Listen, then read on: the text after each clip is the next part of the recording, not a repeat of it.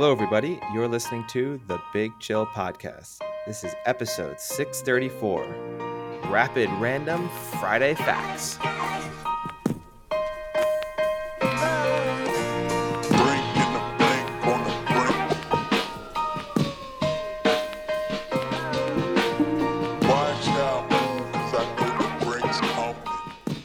Hello, Big Chillians. Welcome back to the Big Chill Podcast. Frank joins us with Eddie. Eddie, how's it going? Yeah, things are going pretty well. How are you? Not too bad. I uh, spent this morning getting to my office and eating some breakfast, and I was reading a nice little article that uh, selectively popped up on my Yahoo newsfeed. It's All from right, hit Good-. It's from Good Morning America. How cosmetic leg lengthening surgeries are luring patients and courting controversy. Uh, how how inexpensive slash reliable would cosmetic lengthening surgery for your legs have to be before you like considered it slightly? You have to be a little more like. I still have to go under the knife. Yeah, so let's say it got to the point where someone said, "Look, we can definitely add two inches to your height. It's it's a it's a three month rehab process, but it's not an awful rehab. Like you aren't No. going back to No, I'm not doing that. you're not doing it. no, I'll just wear those shoes that add like their. what if what if it had been available when you were 16, 17, and then you thought to yourself, No, because I thought I was still gonna grow. what what age did you give up on that on that dream? Uh, about six months ago. Well, for Christmas, I'll get you the legs leg lengthening surgery, so we can. The dream is still alive. starting at seventy-two thousand dollars, and apparently it's extremely painful. Oh yeah, I mean they like shatter your legs, right? Like they. They break your legs and they put a rod in that separates the bone in your legs, and then the bone grows back like or like like around the rods. I mean, obviously, I say this from a slight position of privilege. No, at the, from, lo- at the, from higher, a little higher up. at the lofty height of six foot two, but I cannot understand why anyone would do that. Again, like if it got to the point where it was relatively straightforward and not where I don't know, they were injecting your bones with some kind of sort of hormone or whatever that was generating bone growth. You know, if if we really sort of got to that stage, and maybe as part of that they had to slightly fracture your legs, but not in quite a horrific of a manner, but to you got to be in a your height has to really really bother you to be willing to a spend that amount of money and b go through that well, I think it is. I'm sure it's. Mo- I'm. I would bet you 95% are extremely rich people who have like that inferiority complex because they want to be like the boss of the room, but feel like they can't because of their height. But if you're interested, Eddie, I don't know how much. I don't know if I'm gonna be like, hey, look, Steven can't be CEO. He's not. He's not tall Yeah. enough. But then No, he no, no, no, I'm saying- he hobbles into the boardroom a couple months later. wow, Steven, I don't know what it is about you, but you've just got more confidence. but Steven's already CEO, is what I'm thinking. Oh, he wants to tower over Elon Musk. Yes, but uh, it is uh, now streaming on Hulu in one of the episodes of Impact Nightline. They've done The a thing whole is, special I on I it. disagree with you. I think it's mostly people who have a lot less money than you think they do. It's like those crazy stories about people who turn themselves into cats and stuff, you know? And, they, and they've no, spent like are just psychotic. That's like the one percenters of those No. things. No, I, I'm not. But those people, they will be like, "How much have you spent on your cosmetic surgery?" I'll be like, "One point eight million dollars," and it's like, and then you find out they just work in Costco, like stocks, like you know, stocking shelves. And I never understand how they've managed to make the economics of this hobby of theirs work. Like, it's a real shame because if they applied themselves to something slightly more meaningful, they'd probably be able to take over the world. But instead, they're just trying to fund, you know, cat transition surgeries. So one of the people, I guess, on the episode on Hulu is a man named Hugo Ramirez, who says he carries many of the hallmarks of the billion dollar box office star. His muscles protrude from his body while simultaneously sporting a shaved head and rich tan. The entire package comes draped in expensive designer clothing. He says he is often, wait, it says, at first glance, he is often mistaken for Dwayne the Rock Johnson. Now I'm going to share my screen in laptop Eddie, and you tell me if this guy looks anything like Dwayne the Rock Johnson.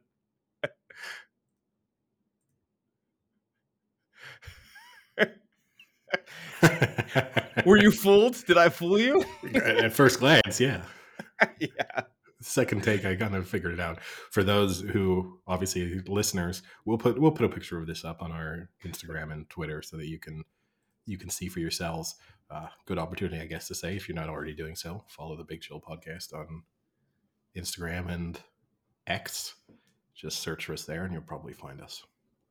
The crazy part is it says you can gain about one to three inches. And if you choose to, you can do it like at the upper leg muscle, uh, upper leg bone. And then after everything is recovered, you can do the lower leg. So you theoretically can add almost up to like six inches of height. This guy's doing both. That is crazy. I mean, that's also. I would, if you're going to do it, you'd think you'd want to do like one or two inches where maybe you could get away with people who knew you not really being totally certain that something in you has changed. You know, like ah, it seems like Frank's a little taller, but but if you all of a sudden came in, you were six inches taller. I mean, But what it's would be just- funnier, even funnier than that though, is like you you've been gone for like eight months, and then you show up and you're just six and you're half a foot taller. Hey, where'd you go? Oh, I just went on vacation for a really long time. I had to decompress. Decompressing w- did wonders for my spine. Really. yeah, I went, I went keto too. I went keto. I think it's that.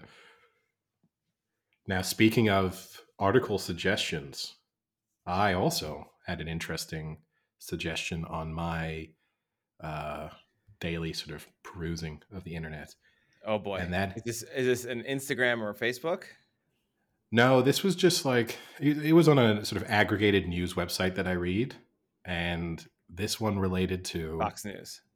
No, the percentage of people who believe in superstitions when it comes to watching their favorite. Wow, that is directed. Specifically for sports.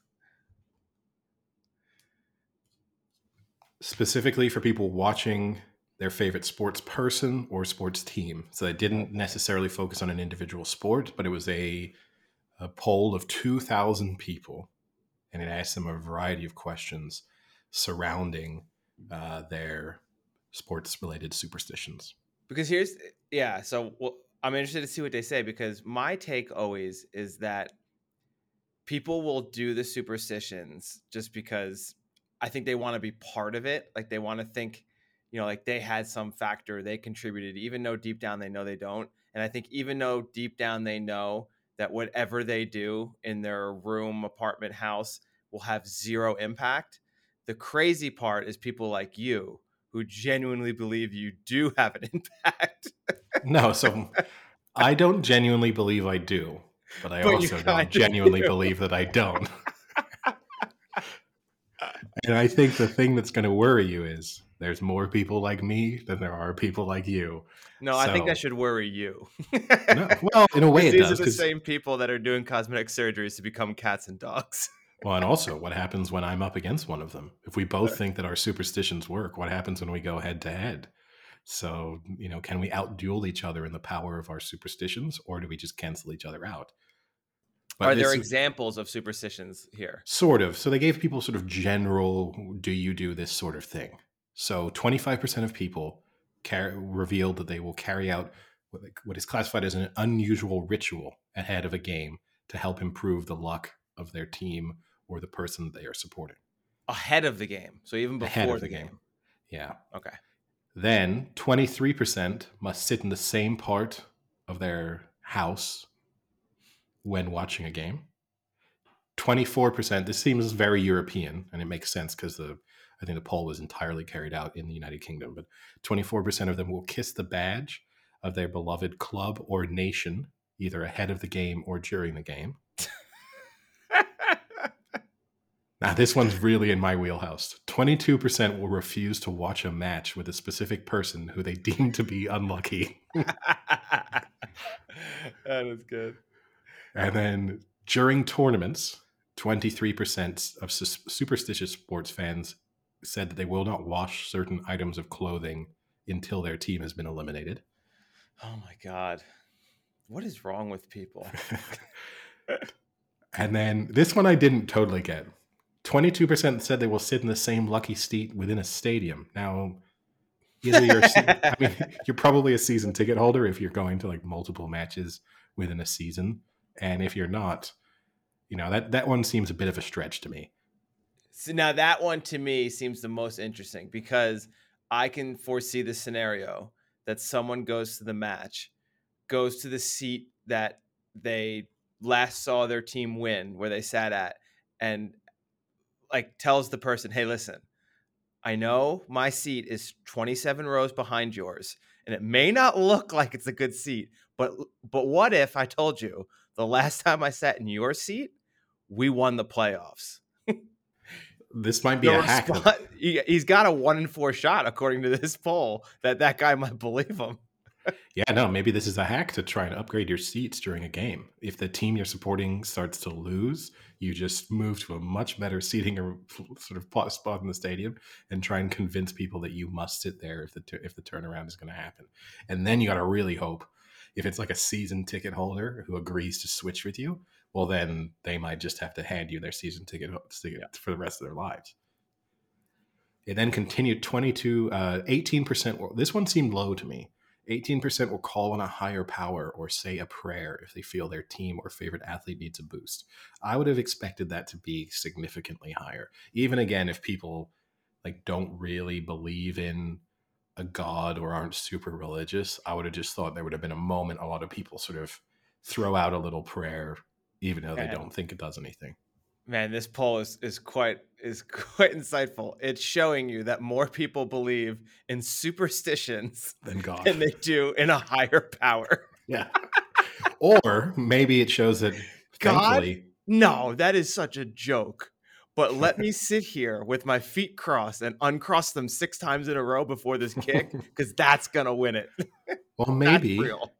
Maybe more maybe enough religious people hopefully have decided that their god or gods won't care about the outcome of a sporting event and so really? choose If ask the athletes, it seems like that's- they we'll really come to that topic afterwards because that's a Okay. that's a that's a, something i've got to speak about uh, and then 58% believe in luck both good and bad and and 10% believe that their their favorite sports team or person is generally unlucky so that's well, the luck, I, yes. I mean, I don't know if if like luck is something you believe. If it's like a belief, but there exists a point where things just happen. yeah i mean it depends whether yeah but you know the bill barnwell would tell you there's no such thing as luck right there's no thing, such thing as momentum and these are just things that occur to you there's no we like luck is applying a sort of additional meaning to an event that just happens to have transpired now this is the one that really appeals to me so of those who are superstitious or have these rituals 91% genuinely believe that the outcome of an event has been impacted by their rituals. that is insanity. and then the, fi- the final little bit of data 56% have had a gut feeling in the past that their favorite athlete or team was going to win. That one doesn't, I don't really know how to read into that one. Like, if you're supporting Manchester City and they're going into an FA Cup tie against a non-league team, you're like, my gut tells me they're going to win, and they did. it was the overwhelming favorites, but they didn't let me down. I wish they would have asked a question like if the ritual involved you never watching your sports team again and it guaranteed they would like win the championship, would you do it? So they do have, I think they had one. Let me look back through these percentages. So 23% of people said they would stop watching their team or favorite sports person if they felt like that would help them. So that kind of- That kind of addressed it. Now that is like leaving. That's like turning the TV off. That isn't. Yeah. I'll never watch the San Francisco 49ers again.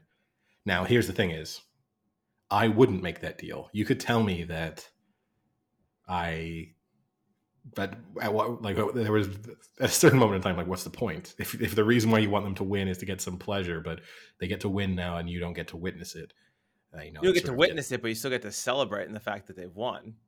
Yeah but then everyone would say did you see the game no but i'm super happy about it you get No. and But they can thank me for why Yeah. they won.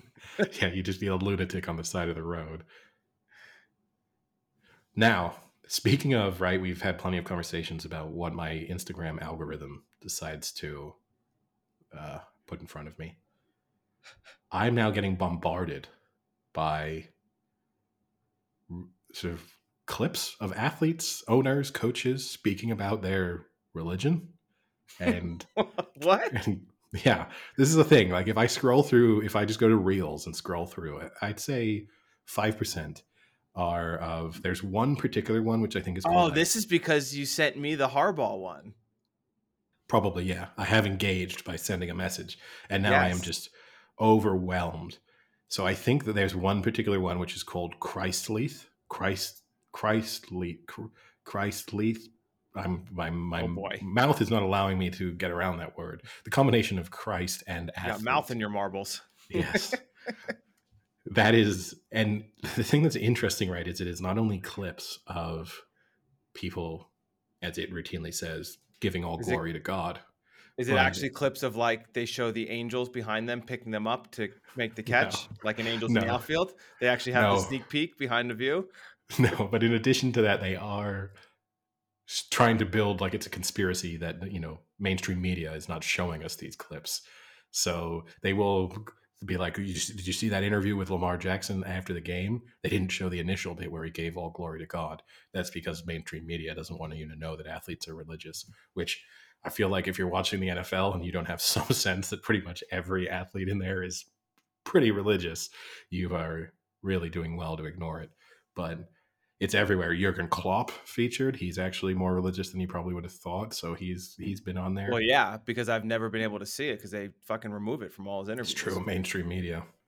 It's, it's one of the things they're really focused on. But yeah, it's been um, it's interesting, and the comment section is as toxic as you would expect it to be, with Really? definitely some. Couldn't have seen that. definitely some trolls who are asking at times legitimate questions. It goes back to my question about two superstitious people going to head to head. One of them is like, well, what happens? Like, a lot of it has been Brock Purdy because he's obviously very much flavor of the month and he is quite religious. And he does th- uh, thank God for pretty much everything he does. And he was asked, for example, you know, what he was thinking about when they needed that comeback. And he said he had his faith in Jesus. So he knew that Jesus wouldn't let him down. And the comment section in response to that particular interview was, well, what happens on the other team with the other people who also believe in Jesus? Why did Jesus let them down? And which I think, regardless of your religious views, is a legitimate question to ask someone. And Yeah. uh, it descends into very unpleasant reading very quickly. I mean, it shows you that Jesus has favorites. That's all. Yeah, which he definitely told us in the Bible. That's what that's, that's one of the things. But yeah, it's uh, sure to feature in the Super Bowl. Obviously, I'm sure Jesus will be praised endlessly by either the athletes or the owners or the coaches. But it's interesting. Now onto a lighter topic, statistic that I to continue this random set of topics that we're covering. I don't know if you saw the statistic from a couple This of weeks is like ago. ra- rapid fire random. It is. One of the more you're you're a big stats guy. We know that you're always on record with that. I it came up during the uh, Lakers game on TV a couple weeks ago that LeBron James has now played against 35% of NBA players from all time. Did you see that stat? Oh my god! Really? Yeah. So LeBron That James cannot be true. It's true. I I went away. I had that initial feeling. Crunched You the numbers. You calculated it. You went back. You crunched the numbers. Crunched the numbers. So he's played against. He's been in the in the league for 21 seasons, and he's played against about 1,800 players. Which How long has the NBA been in existence? Oh, I mean, this. When did the merger happen with the ABA in the 70s? right? I mean, there was the NBA before that, but you also had the ABA. I don't know how, but there in total there've been 4,800 NBA players in the history of the NBA, and he's played against uh, 1,800 of them, basically. But what they didn't say, which is more even more remarkable, Uh-oh. that isn't the most. that is the take player a- with the most. Now, do you want to take a guess at the NBA player who's played against the highest percentage of all time NBA players? It's got to be someone old, like who It's played not. for a while. Played for a while, so he played Yeah. uh, 22 seasons. oh wait, wait, wait, wait. Is it Vince Carter? It is Vince Carter. No Well way! Really? Yeah. That is the most impressive thing I've ever done on this podcast. I probably haven't watched an NBA game in probably Vince- 12 years. since Vince Carter retired. retired. that was the breaking point for you. You're like, if this league doesn't have Vince Carter, I don't want to watch it anymore. But uh, yeah, he played 22 seasons, and he played against basically 37 percent of the players who played in the in the NBA. Oh, I'm so glad I got that. For some reason, I was think trying to think of Vince Carter, but in my head, I was thinking Tracy McGrady was the name. I had to, I had to unwrap that.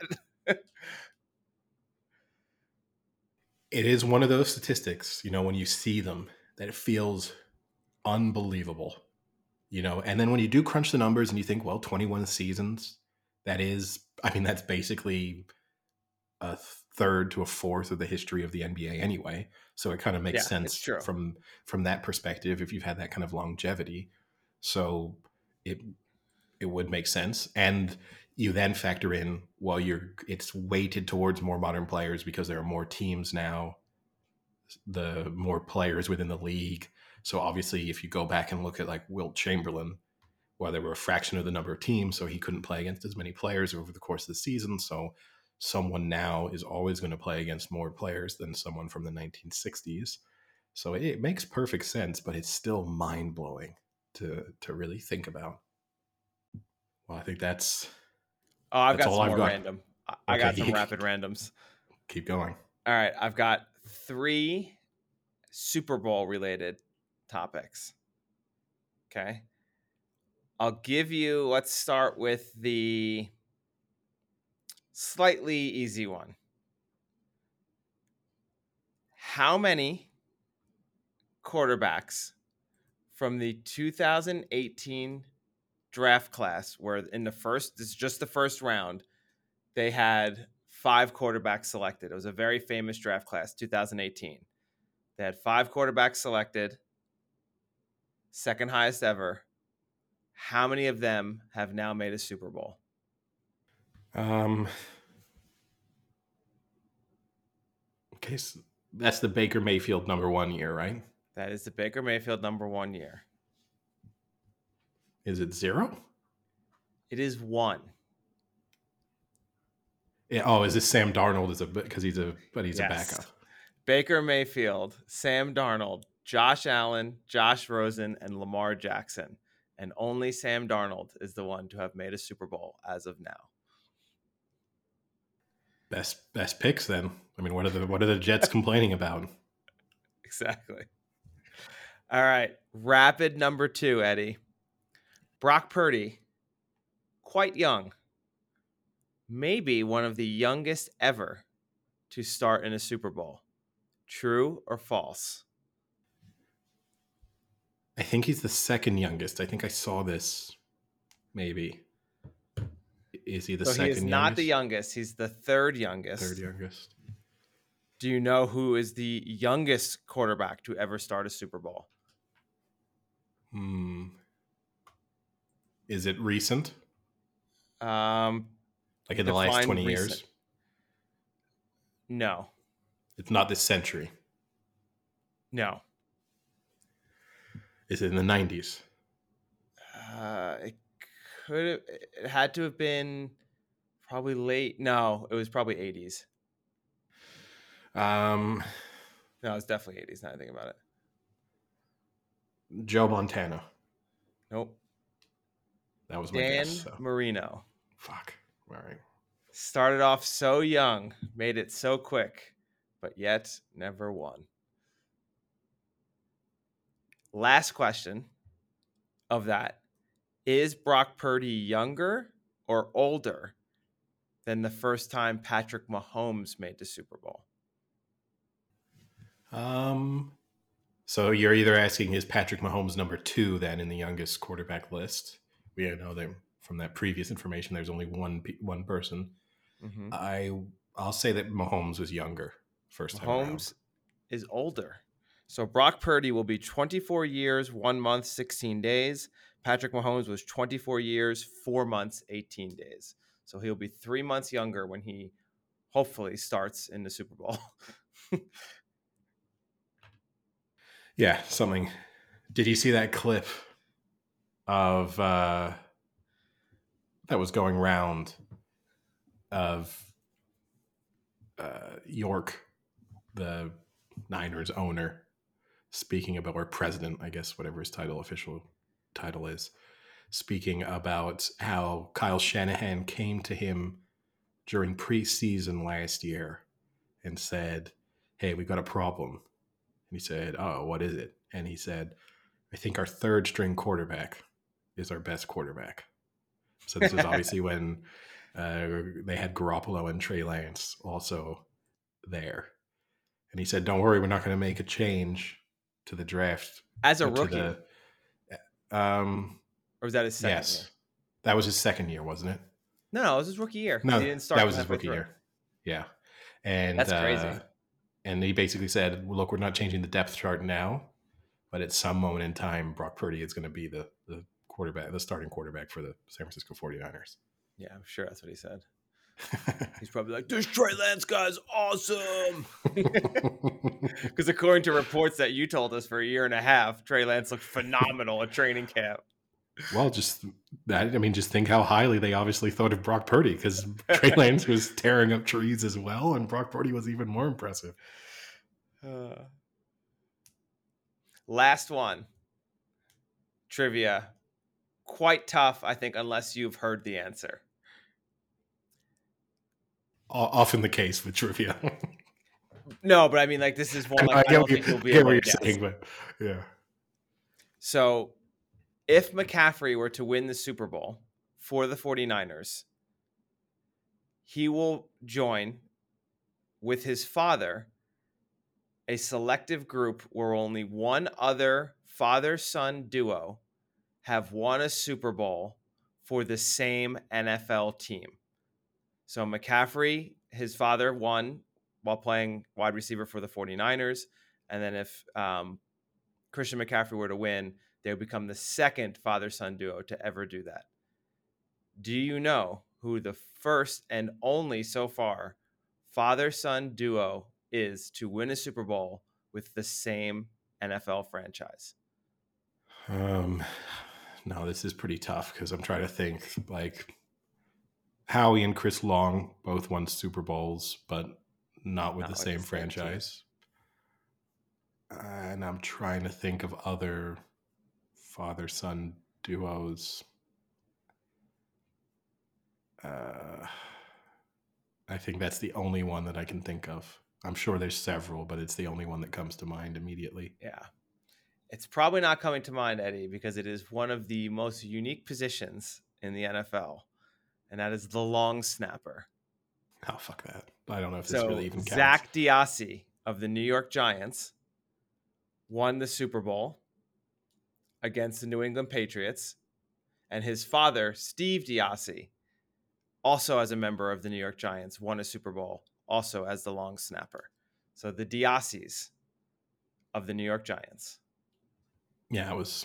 You could have given me a million years and a million dollars. I would have Yes. not. I would have not got close on that one. And I, I genuinely, I don't think I can even come up with another father son duo in my in my head. So that already makes it tough. Yeah, there's not many in the NFL. A lot more in baseball.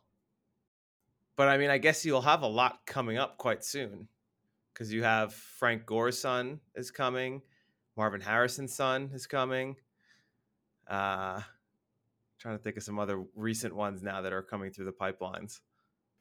It feels like it's more and more common for. Yeah. And I guess the reality is, right, as sort of in a sense, it's counterintuitive, but as training becomes more and more of an element of becoming a professional athlete, the benefits of growing up with a parent who was a professional athlete who can both help you in terms of that approach to training and then also the sort of finances and access to then kind of give to allow you to do all of that it's going to help people more than it used to like but hmm. feels Yeah, like every sport now is more common. Well, it's also sport a lot sport dependent because you're seeing a lot now in basketball, but that makes sense to me because just the natural height element of basketball of needing to be tall. wait until those legs surgery. leg lengthening surgeries kick off and then Shaq's But- kids won't stand a chance Because I mean, in the NFL, I think the most famous one will be the Mannings, but then besides that, like you start to like uh Clay Matthews. I know his father played. That was one. yeah, I, mean the. Matthews the Matthews have like five, don't they, in Yeah. total across their family? They have another one of those sort of familial dynasties in a sense. And that's the thing. It, you see a lot of the other factor that's always an element too, right? Is genuinely believing that becoming a professional athlete is a realistic opportunity. When your parent, it's like any job that your parents have you know, if your parent is an astronaut, you're probably more likely to become an astronaut because you actually think normal people become astronauts. Whereas otherwise, you're like, that's a pipe dream. There's no way I can pull that off. And same, like, if you grow up in a household where it's like, oh, yeah, my dad plays in the NFL, you think that becoming an NFL player is like becoming a dentist. Like, it's Yeah. something you can do versus the average kid who thinks, I need a lot of things to go my way.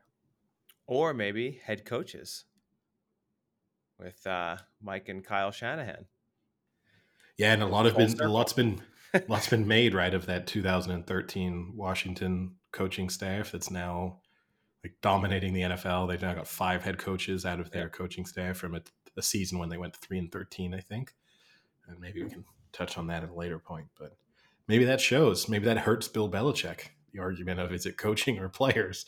Maybe. Well, it definitely hurt Bill Belichick because he was passed over for one of those coaches. It's true. Yeah. In other sports, though, I guess random quickfire, right? I don't know if you saw the big news coming out of Formula One that Lewis Hamilton will be switching teams for the 2025 season. He will be joining Ferrari, which is an interesting development. I saw that news. I have no idea what it means. Well, it just means obviously there's only two drivers per team, or two cars per team, so two available seats. And uh, he will be leaving Mercedes to become a driver for Ferrari, which Does that give him bit- better or worse chances to win? I mean, I guess you're at a little bit of timeout, so it's hard to be certain of what those respective car strengths will look like in 2025. Um, but based on the last couple of seasons, Ferrari have been a bit more of a factor in races than Mercedes have. So, based on that trend, you'd say he will have a better chance to win and have a better chance of securing that record setting world championship title, which I'm sure is the thing he's hoping he can get before he retires after he was sort of robbed of it in that dramatic finale uh, a couple of years ago. Elsewhere, transfer window in European football maybe wasn't as exciting. Uh, spending overall was way down on previous seasons. So think there was something like 750 million pounds less spent this January than last January across all European football. So it was a fairly quiet transfer window overall. Part of that as a result of a little bit of crackdown on teams for financial fair play. So Newcastle and Everton can't really spend any money. Chelsea have pretty much spent all of the money that they can spend for the time being. So a lot of clubs, if they start to really, uh, you know, enforce those rules a little bit more strictly on top clubs, then we're definitely going to see less spending over the next few windows.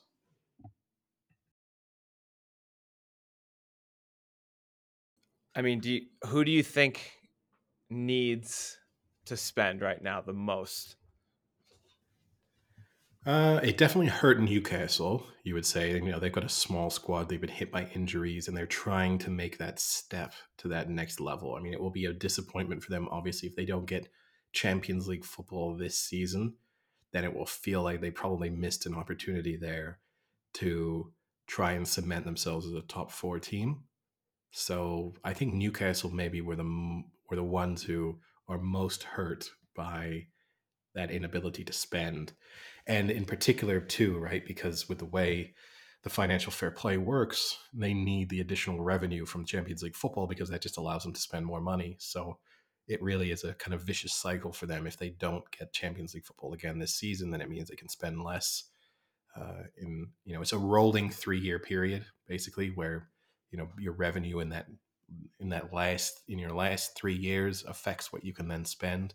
So the one Champions League season will boost those finances, but if they don't have that on an annual basis, then there will come a time where they have to cut their spending the following season. So uh, they're probably the ones who needed it the most. Elsewhere, I don't know. I mean, I don't think. I think a lot of the clubs, obviously, City don't have a great need to kind of to spend. Uh, Liverpool, you know, they kind of do little bits and pieces of strengthening. Same goes for Arsenal. Really need a goal scorer. They weren't going to do that in this window, though. I mean, there was talk of them obviously trying to sign Toney, and seemingly they uh, weren't willing to splash the cash on that front. But they shouldn't have bet on that. but yeah, I think they're the club they're, of the big clubs. They're the ones with the most obvious need in terms of their weakness. Um, some of the other clubs, you know, like Spurs, are dealing with that difficult balance of players being away in the African Cup of Nations and the Asia Cup. Same, even Liverpool, obviously being affected by that, although it doesn't seem to be impacting their results. If anything, they're playing better football at the moment than they were a month ago. So uh, maybe they don't want Salah to come back right now. But uh, yeah, it's. I think Newcastle. They'll. There's a good chance that five years from now we look back and think Newcastle missed their opportunity to to really try and take a big step forward, and that that the injection of Saudi money may not quite have the same long term impact that we thought it was going to have, considering the fact that they're up against other you know billionaire owners and clubs that generate huge revenues. Speaking of Saudi money, though, we're not going to really talk LIV, uh, but, but we're going to talk speculation. LIV well, we'll kick things off. Speculation is rife that uh, Saudi Arabia will be investing money into the English Premiership in rugby, so which has been going through a pretty hard time financially at the moment. Uh, clubs have gone out of business. There's been a cut to the salary cap that they have. A lot of England players are choosing to go, or not a lot, but a, a, number of England players are choosing to go abroad to earn more money. You can go to the top 14 in France or Japan. Uh, there's certainly more money to be made elsewhere. And that obviously is fertile ground for Saudi Arabia to step in and say, mm. hey, we've got all the money you need. Why don't we start taking over rugby as well? So I think probably not far off rugby clubs throwing around astro- astronomical amounts of money for in a totally non-sustainable way to to just pay people more so that they stay in England, but we'll see what happens.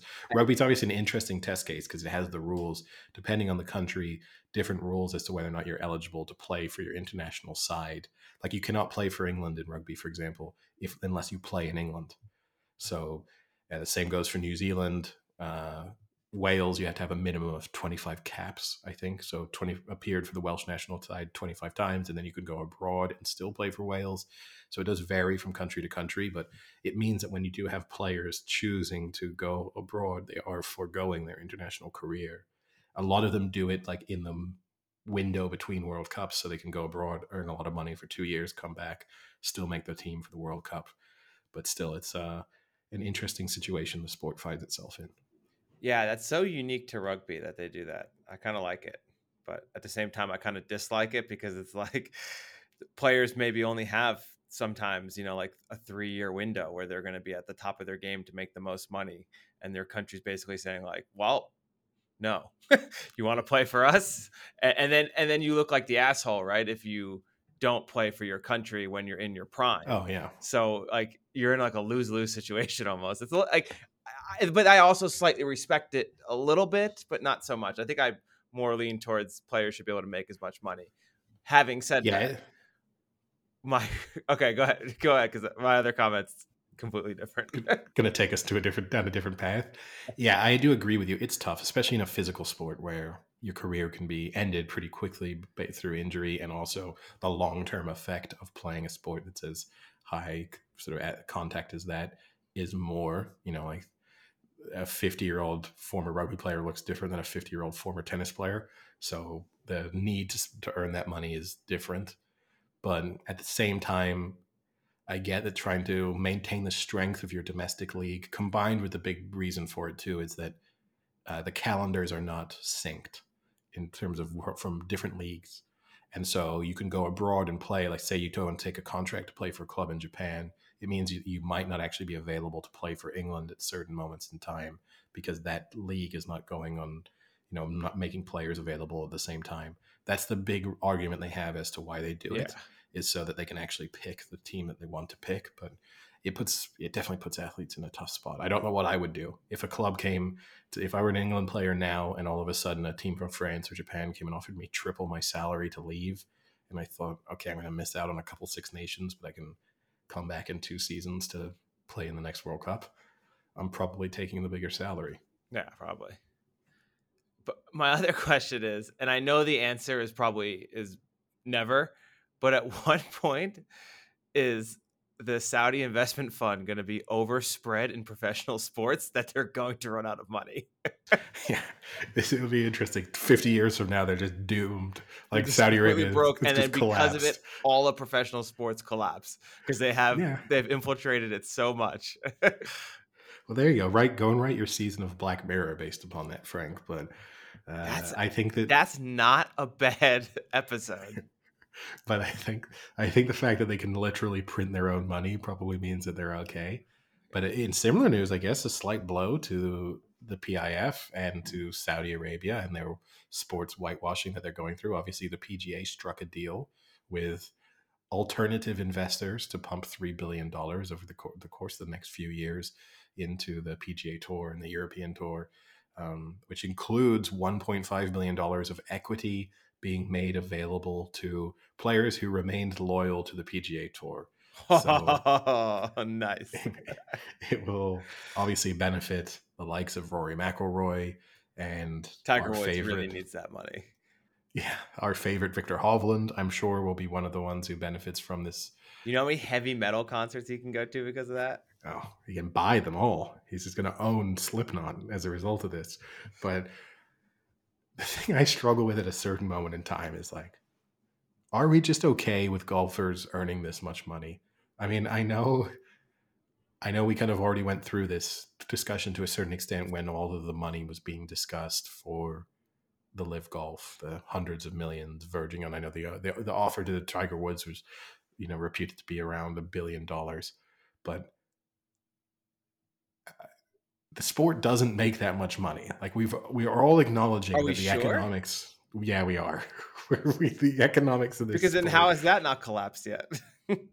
but it will right we're just we're just robbing from peter to pay paul a bit with this like you're taking this is just like full so Paul's eventually going to die, you're telling me. yeah Or eventually. Peter. We're robbing Peter. all of them peter and paul are both dying They've But, you been know, this dead is full- for decades. Yes this is full startup mentality right of like we're not profitable yet but as long as we can have another funding round things are okay we can have an 18 month runway and then we'll raise some more money you know 12 months from now and we'll extend our life cycle Hey, you And- you live the startup life. You know that's how you do it. Just keep is. raising to cover your losses until yeah. until you until you become a Hulu documentary series. that's when you know you've made it. that's when maybe that's why Netflix is starting to make all of these sports documentaries. Not so much because they're that interested in the actual sports content, but so that they're getting all of the necessary content they need. That when these leagues start collapsing, they'll be like, let's cut to this interview with uh, Jon Rahm in 2023 when he just thought the world was his oyster.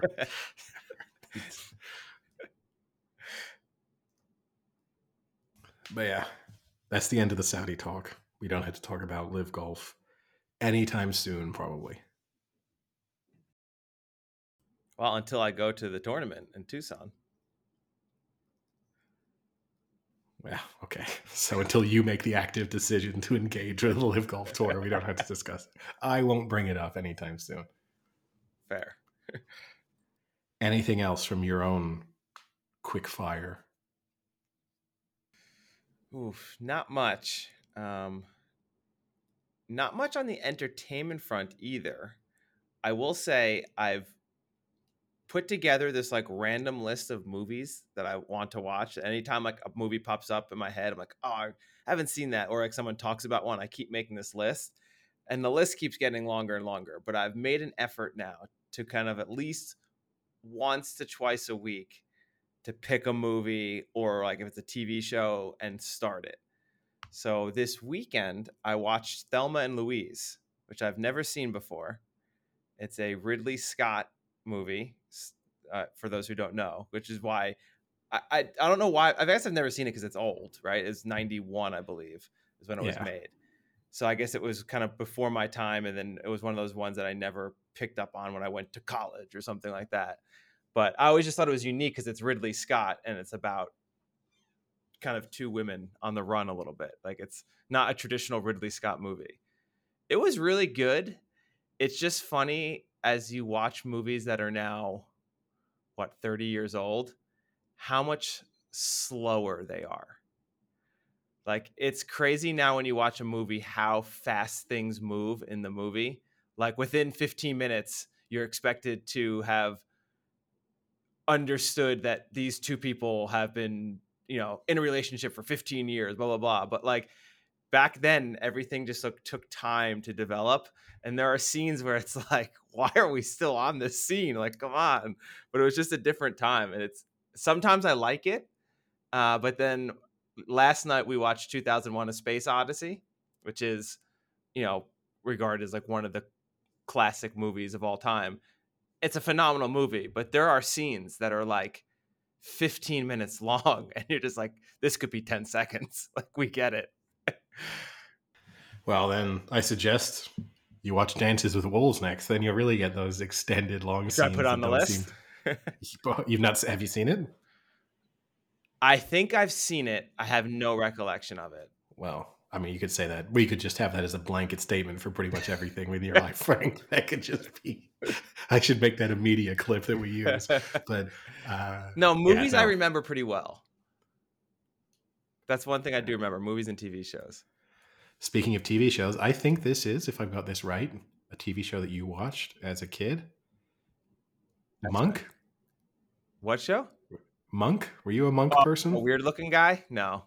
Okay, yeah, Tony Shalhoub. Yeah. Okay, I don't know. It's one, someone Sorry, in our sorry, friend- sorry to whoever that is. unnecessary shots fired at a very popular actor, but um, Look, all right, let me. Phrase, he's unique looking. I don't think he's that weird looking in the car in the TV show. He's obviously uh, an interesting character. Um, I I never watched Monk uh, as a kid, or when it was on TV, I should say. But I do. It's fallen into the YouTube clips that I watch, Oh wow. uh, where where it does yeah the quick like edits the episode down to sort of six minutes, and you get to see the both the crime and then how he solves it. And obviously, Monk is not supposed to be taken as a serious crime solving, uh, you know, murder mystery. That being said, the number of times that the when he starts to figure out who probably did it, and he starts to throw this random, mostly circumstantial evidence at them to tell them why he believes they are now the they were the the person who carried out the murder. The number of times that that person responds to yeah but you can't prove it which i think if you're ever in a situation where you're being accused of murder and the words you can't prove it come out of your mouth I, you've put yourself into a lot of trouble That does happen in a lot of movies, though. That is a huge movie cliche. Yeah. And look, people probably say it in real life because it's like when you watch the the clip the, like recordings from interrogations, people are a lot dumber than you think they are. People will especially when they feel confident, they'll get themselves into a lot of trouble. But that's our legal advice for the for the week. If any of our listeners are occur, are accused of murder in the in the coming days, never don't say you can't prove it. And I have to say, I have you now to thank. Well, partly you, and partly because I think you're watching it because the same reason a lot of other people are watching it because the last season of Curb is due to air. I have now just vigorously been going through Curb episodes. Like whenever I have, like if I'm eating lunch, I'll just put it on in the background, or like if I'm doing work at home, I'll just put it on the background. I like that is, I think, the humor that I most closely resonate with because it's two different types of humor he does in it. He does like the situational lead up humor where it kind of comes together for like something at the end, but then there's also just like fucking phenomenal one liners he throws in there that you don't even like remember or or think about again that are just so funny. Like just the one that's coming to mind now is when there's the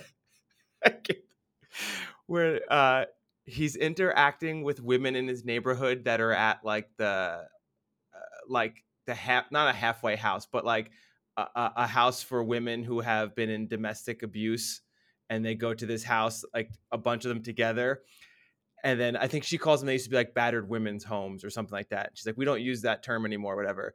And then as they're just having a conversation, it's him and the woman who runs the home. He's like, so uh so uh, what, what's the situation over there in that sorority house? he just calls it a sorority. It's so good. Like these just throwaway comments he makes that are just fucking hysterical. There's so many of them that he'll do that are just like great little one-liners that you know are improv, but are just so funny. No, it's true. I actually think that's why of like um, the loss of Bob Einstein, like he's Oh. Einstein and not Einstein, right? He's uh, so good in a- it. Is a blow because he falls into that category. The things that he would say. The one that stuck out from the rewatching that I've sort of been going through is when they're trying to make up when they when he has the idea of showing up to a party the day after the party to claim that he had the wrong date as Yeah. a way of like getting out of attending the party and they they show up to his house and and then the character Jeff copies him so they're all of them are stuck there and trying to make excuses to leave. And one of them is talking about how they have to go home and help their daughter make puppets. And then uh, larry david is saying how he has to go because his dad is sick. And then like the throwaway comments is that they can enjoy themselves tonight and tomorrow they can take the puppets to perform for his sick dad like he just like weaves it he like weaves it together and again it's like you, you just see the like you know it was an improvised line and the quickness in terms of connecting the two Yeah. things is, is impressive No, the other one that uh, that comes to mind with with um, Einstein, right? Not Einstein. though you said? Einstein. i'm pretty sure it's Yeah. einstein yeah. yeah Um, but he does. There's uh, a season. There's a season where where Larry's getting divorced and they all want to get divorced, but they meet up with um, uh, Lewis, and Lewis is dating a burlesque dancer who has like huge breasts, and they're all sitting at like lunch, and they're talking and like they're making fun of him because that's the only reason he's dating her, and he's like, no, she's she's really smart, she's sophisticated, blah blah blah, and then it like kind of passes for like maybe twenty seconds, and then and then uh, Funkhouser looks at him, and like really seriously, he starts it off being like, so have you guys uh, sat down and decided a time when you're actually gonna look at her face? and it's just like so good because he's really good at starting off with something being like serious and then just throws the joke in like you don't expect it. It was so fucking good. And everyone you could tell was improvised because everyone just dies laughing and then they end the scene. Like that's the end of the scene because they must not have been able to like control it. But it's the same with that joke he tells Jerry uh, when he first meets Jerry was completely improvised and like all Jerry genuinely thought it was hysterical and that was his actual reaction to laughing, which is a phenomenal joke. Yeah, well, that that ends our little curb your enthusiasm favorite moments. I get obviously for our listeners who are hoping for our reactions to the latest episode of uh, the True Detective. Unfortunately, my fault. I have not watched this week's episode, but next week we will do our little catch up on. Yeah. I guess what episode three and four would that be? Yep. So gives our, our listeners time to make sure that they have their house in order and that they have watched all of the latest episodes. Yeah, it's so I won't spoil anything for episode three, but I will say, having already now seen three episodes and halfway through the season, this is either gonna be good or this is gonna be a letdown. Because there is a lot to weave with only three more episodes left. Yeah, the, I mean that was that was already evident, right? We discussed it even from the first couple of episodes that it felt like things were moving kind of slowly, in not a bad way, but in a bad way when you don't have a lot of time to wrap up Yeah. the various storylines. I don't know if you saw there were a lot of fan theories though that have come out about how the connections between this season and season one. Did you see any of these? Yeah, I've I've seen all of them. and basically most of them have been uh, disputed. Uh, well, what? So okay, so which ones you're talking about? Because a few have actually been confirmed. so one of them is that the sort of ghostly figure that guides the one is woman Russ to the Cohle's bodies. father? Yes, Yeah. and that supposedly has been No, that supposedly is accurate because people like if you go back to season one, Rust Cohle says he grew up in Alaska and his father died of leukemia. And people are kind of saying like it's almost definitely him. The annoying part is people are like, "Oh, does that mean Matthew McConaughey is going to be on the show?" And it's like, one, no, and two, that would be so fucking stupid. Like that would make me fully out on the show if he just appeared for an episode. Like you don't need that. That bad news. Season episode five. Matthew Oh, I- I think a lot of people will be upset because then then you're literally just reaching for that like what it's, I wouldn't even call it nostalgia. The show's only ten years old, but like whatever you want to say, you know. Yeah, it's interesting. I'm trying to place because season one of True Detective, right, was it wasn't set in entirely the modern day, right? It was sort of feel like it was set in the 80s or 90s. Season one of True Detective, maybe the 90s. So I'm just trying to piece together like how old Matthew McConaughey would be in this timeline, if you see what I mean. Like he would be in his I'm presuming he except then I guess the old woman was like the So lover it's set in his dad. ninety five. Season one was set in ninety Okay, and, and he seemed firmly in his 40s. It actually doesn't make sense when you think about it. like if you actually Yeah. because because if you then try and think that means let's say he was 40 and 95 so that would mean he'd be uh you know in his late 60s let's say he's in his late 60s in this universe Okay. that means his dad and his dad was like the lover of that woman who's probably early to mid 70s Yeah. So they're saying that matthew mcconaughey's dad in this universe had him when he was like 12 It's just a little wiggle room. not a lot of wiggle room though Yeah.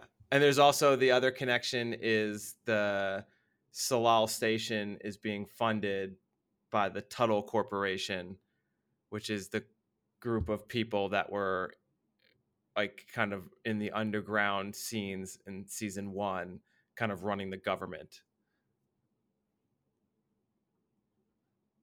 Yeah i mean i don't know i never love those types of easter eggs that people put in sort of purely for the sake of the internet basically it feels Yeah. like at times but yeah it's uh we'll see Yeah, I'm, I'm- still I'm of those- hopeful. I'm still hopeful.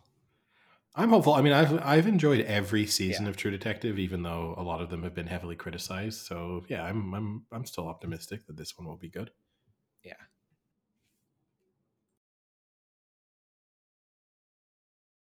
all right any other topics to cover before we wrap things up No, I don't think I really have anything else. I'm going to another Arizona basketball game on Sunday. They are quickly dropping down the charts since since we saw them. I watched this really interesting breakdown, statistical breakdown of the correlation between speed at which you play and um, like field goal percentage, and then where how that correlates to good performance in the in March Madness. And basically, Arizona, although statistically are very good, their speed of play is super fast.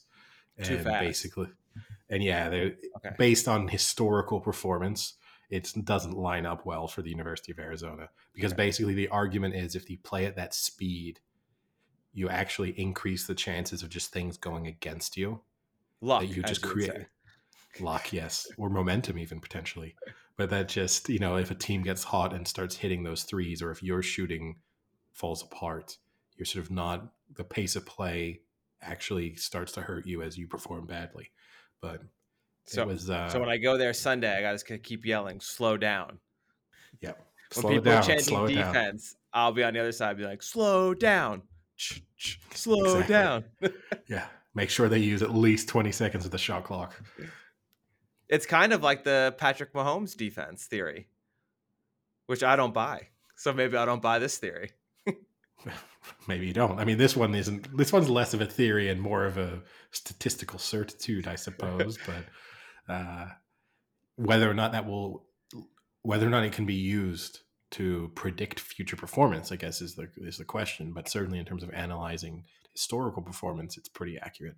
Now, I don't go into enough detail when it comes to statistics of college basketball to know whether you kind of cherry the person presenting these it's sort of cherry picked the statistics that supported their argument like that's always the thing you have to be cautious of right We will kind of be attending a Six Nations match. We won't be in the stadium, but we'll be in the city oh a few weeks from now Yeah. yes a few weeks from now. yeah yeah we will be in dublin for a at the same time that the six nations match is is taking place Yes, and we'll be going for a stag party. So I think maybe at this point, Eddie, we ask the listeners if they have a great stag party story or or like tradition or thing that they did, maybe send us send us a little message, let us know, and we can discuss them because I think we should discuss a few ideas going into this party which is going to be quite large and we'll have some opportunity for some unique things to happen. Yeah. So yeah, it will be in Dublin. So I guess in particular, if you have suggestions on stag slash bachelor party activities in Dublin, that would be even better. But if not, suggestions for groups of thirty plus people, that would also be useful. Keep that 25 in mind. 30 people. Yeah, you know, like we're close to fielding a full NFL team. So if that's like one of the suggestions is to start your own franchise and try and enter enter the league next season, that could be considered. But yeah, it's uh, it should. so be we discussed much earlier, I guess, like uh, probably a few months ago, when we were first discussing the stag party, that we want to test out the Venmo idea of like Venmo us some money to buy drinks and this and that. I'm gonna start it up. How do we attack this? Do we just put it like on Instagram and let all of our friends reshare it so that their friends can tap into it? Do we like post it like on social medias? Do we print t-shirts out? What do you think we should do? I think it's got to be the T-shirt. As I said, that the issue with the Venmo right is that it's not a European thing. Yes. So you What about Irish? Uh, what do you mean? Do, do Irish people have Venmo? Yeah. No, it's a purely American thing. Okay. So you'd have to do like PayPal or something. I don't know what you'd have to come up with. To you'd have to do like a QR code with For PayPal? maybe. I think PayPal at least it's universal. It's so like should I make a bit- shirt with like 14 different QR codes for every type of like bank transferring system available? Yes. yeah. Now I don't know if you. I I was. It came to mind the other day. I was watching like a thing on YouTube about some college student who held up his Venmo details uh, at college game day a couple of seasons ago. with, No. like beer. He held up this sign. He was like directly behind. I remember the- that. and he got over a million dollars. What? Yeah. So he held. I was watching this. So he held up this sign behind. It said "Busch Light Supply needs replenished," and then included his Venmo username, and in total, got over a million dollars from it, Holy shit. So we got to do that. which is unbelievable. At what at what level of money if we make during the stag trip, do we not tell the other 27 members of the stag party we've got this money and we just keep it Just ourselves? Ten dollars. if it can buy me a breakfast, I'm not telling anybody. Now, admittedly, this guy did switch this campaign where eventually it became raising money for charity. So that's part of the reason why I think he raised as much as he did once it started to take off. But uh, yeah, it's What It's about the interesting GoFundMe? Do Europeans have GoFundMe? yeah, they do. I don't know if people. Yeah, you could do a GoFundMe for a. Right. You could do it that way. I don't know how easy it is GoFundMe to will create. take a they'll take a chunk. They'll take a decent chunk. Yeah. Maybe that'll be the smallest QR code.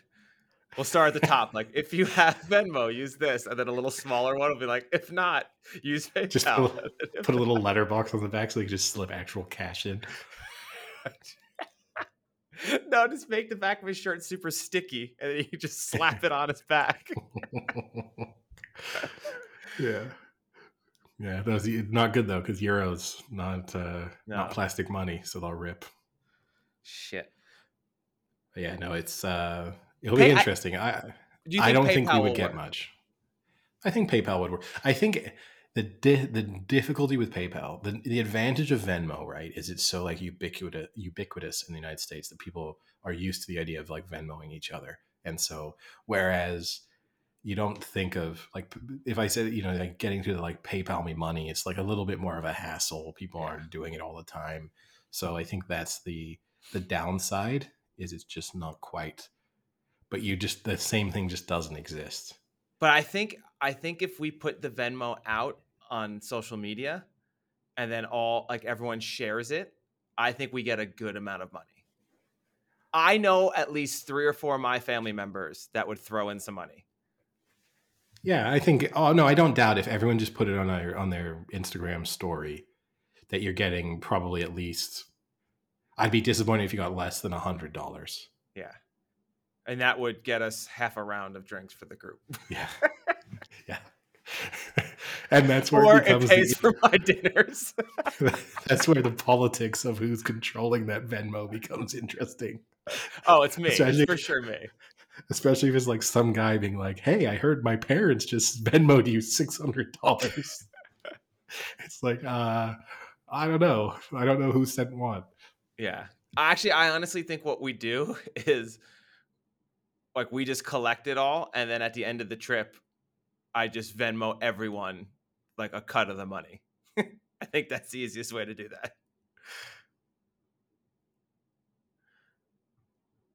Yeah, maybe. But no, it will be uh interesting to see. But yeah, I think we'd get if you're just if you're really I think that's less fun, right? Like the thing you want is random people on the street contributing it to it or thinking it's cool. If it's just sort of fundraising from friends and family who think it's sort of a gimmick, that's it's kind of less interesting, right? Yeah. Yeah, the on the street will be good. We'll we'll we'll we'll get a t-shirt going.